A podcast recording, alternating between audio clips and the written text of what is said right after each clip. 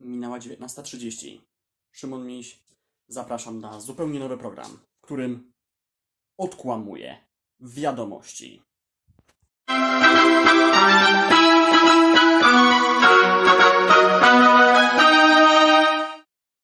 Ceny, po jakich fabryki ze strefy euro sprzedają swoje produkty, wzrosły w ciągu roku o ponad 1 czwartą. To kolejne dane Eurostatu, które potwierdzają, że inflacja to problem całej Europy.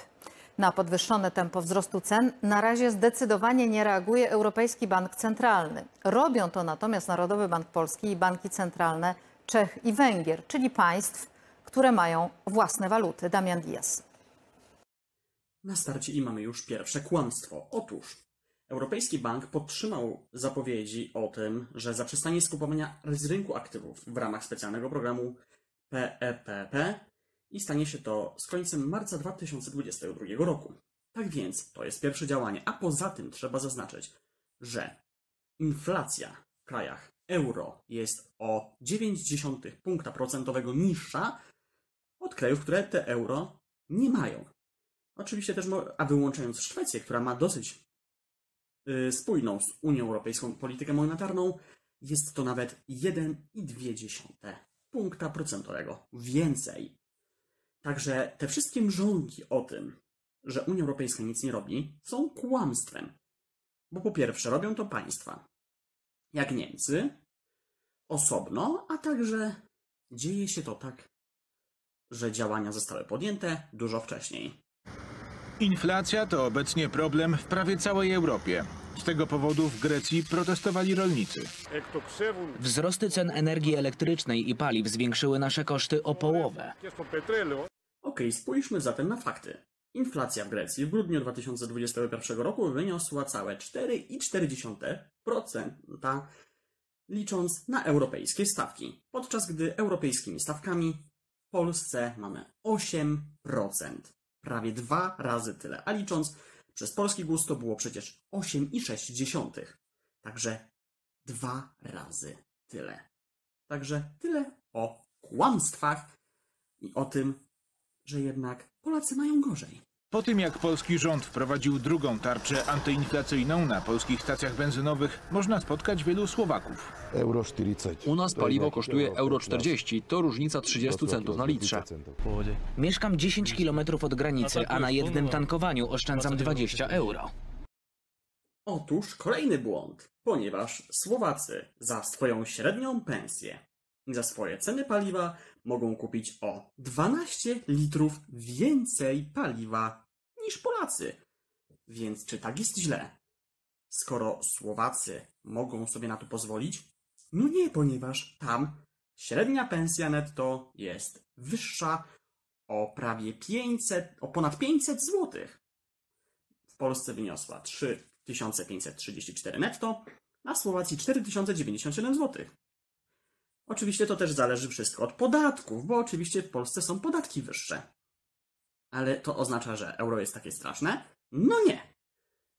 Więc nie kłamcie tyle. Grecję i Słowację, ale również Litwę czy Estonię od Polski różni nie tylko skala rządowej reakcji na wzrost cen. Mają niewielki wpływ gospodarczy, jak i też y, polityczny w aspekcie podejmowania decyzji dotyczących y, tego, jakie będą wysokie y, stopy procentowe. To wynik tego, że wszystkie te kraje przyjęły walutę euro, a to oznacza, że odpowiedzialność za politykę pieniężną oddały Europejskiemu Bankowi Centralnemu, który mieści się we Frankfurcie. Ten bank utrzymuje stopy procentowe na rekordowo niskich poziomach, choć w Estonii i na Litwie wzrost cen jest dwucyfrowy, a na Słowacji zbliżony do inflacji w Polsce. W całej strefie euro inflacja jest najwyższa w historii, z czego prezes EBC tłumaczyła się dziś w Europarlamencie. Jak bardzo jeszcze będzie musiała wzrosnąć inflacja, żebyście podnieśli stopy procentowe? Musimy się upewnić, że inflacja w średnim okresie oddala się od celu 2%, ale to wymaga dokładnej analizy danych. Odpowiem Wam na to pytanie prostym przykładem.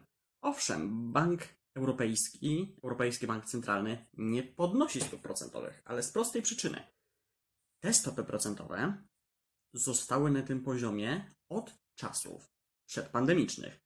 W Polsce stopy procentowe zostały obniżone w czasach pandemicznych, wtedy kiedy inne państwa ratowały się w zupełnie inny sposób. My pogrzebywaliśmy obniżając stopy procentowe właśnie polskie firmy. Tamte firmy wytrzymały właśnie przez to, że stopy procentowe były utrzymywane od dawna na tym poziomie, ponieważ szykowano się już wcześniej do ewentualnego kryzysu gospodarczego. I teraz tutaj też kłamstwo mamy kolejne.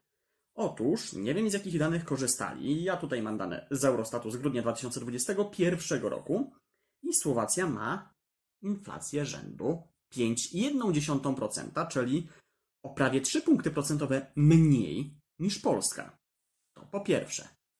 A po drugie, trzeba zaznaczyć, że, dla, że to jest też kłamstwo, ponieważ owszem, polityka monetarna należy do, do Europejskiego Banku Centralnego, ale już polityka fiskalna i polityka podatkowa należy do państw członkowskich Unii Europejskiej, przez co niektóre państwa zrobiły to szybciej niż Polska i wcześniej obniżały VAT na różne produkty. Zupełnie inaczej na podwyższoną inflację zareagowały banki centralne Polski, Czech czy Węgier. NBP podniósł już główną stopę o ponad 2 punkty procentowe. Na Węgrzech i w Czechach podwyżki były jeszcze większe. Wyższe stopy procentowe ograniczają zakupy na kredyt, co zapobiega utrwaleniu się inflacji. Żeby wpływać na e, inflację, trzeba mieć e, właśnie e, wpływ na stopy procentowe, a zatem trzeba mieć własną lokalną walutę. Owszem, Polska działa, ale zdecydowanie za późno. Trzeba zaznaczyć, że o ile podnieśliśmy dosyć mocno stopy procentowe, nawet bardzo mocno, ograniczając przez to wydatki Polaków, ale też niestety przychody Polaków. Niestety, ale ci, którzy mają kredyty, na tym jeszcze bardziej stracą. Przypominam też, że mamy Polski Ład, który wielu Polakom obniżył poziom życia. I teraz takie pytanie. Jeżeli Polska rzekomo wiele zrobiła dla obniżek, to w takim razie dlaczego dopiero teraz? Trzeba zaznaczyć, że Polska zaczęła działać antyinflacyjnie dopiero w grudniu 2021 roku, podczas gdy państwa strefy euro, w tym Niemcy, zaczęły działać antyinflacyjnie, bo spodziewali się już w 2020 roku, że przez pandemię inflacja poszybuje do góry po pandemii, bo będzie to też związane z ruchem i ze zwiększonymi wydatkami obywateli po pandemii, bo będą mieli więcej pieniędzy i wrócą przede wszystkim do normalnej pracy. Więc już wtedy państwa członkowskie, też strefy euro przede wszystkim, zaczęły działać obniżając ceny przez obniżkę podatków. My zrobiliśmy to dopiero pod koniec zeszłego roku. Prezes NBP wielokrotnie zapowiadał, że Polska nie zrezygnuje ze złotego w najbliższych latach. Dopóki będę prezesem Narodowego Banku Polskiego, dopóty Polska nie wejdzie do strefy ERM2 i euro. Pod koniec stycznia prezydent złożył wniosek o powołanie profesora Glapińskiego na drugą kadencję na stanowisku prezesa NBP.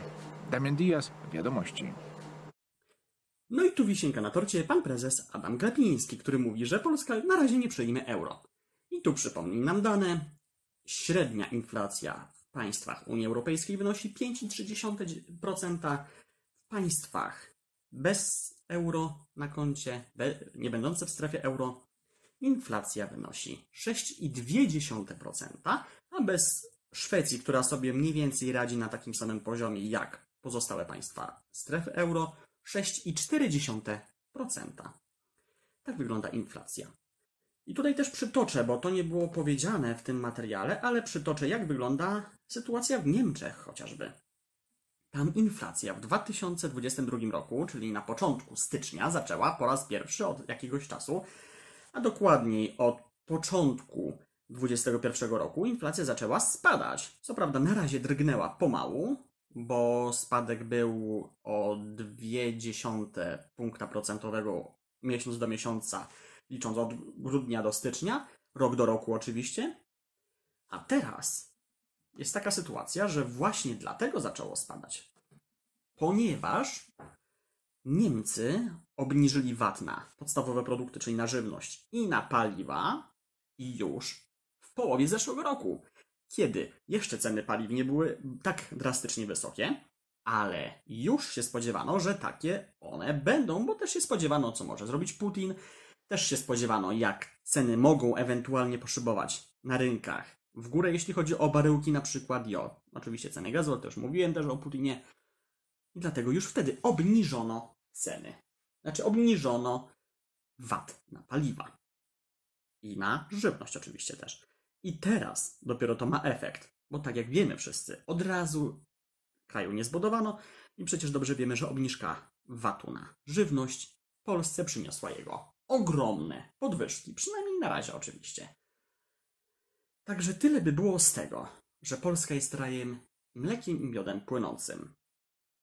A zaznaczmy, że Litwa czy Estonia, które mają wyższą inflację, są dużo mniejszymi państwami. Estonia jest zarządzana przez liberałów, którzy mieli problem oczywiście rządzić w czasach, jako liberałowie w czasach, kiedy był COVID, bo musieli popełniać niepopularne decyzje. Teraz mają wysoką inflację. Wcześniej, na początku przecież jeszcze pandemii i w trakcie całej pandemii i już chwilę na początku 2021 roku mieli deflację, więc średnio wychodzą na tym dużo lepiej niż my. A i tak już niedługo wrócą do tego poziomu. Także tyle jeśli chodzi o kłamstwa wiadomości w pierwszym odcinku, w którym odkłamuję wiadomości. Dziękuję za uwagę i do zobaczenia już za dwa tygodnie w kolejnym odcinku, w którym znowu będę te wiadomości odkłamywał. Do zobaczenia.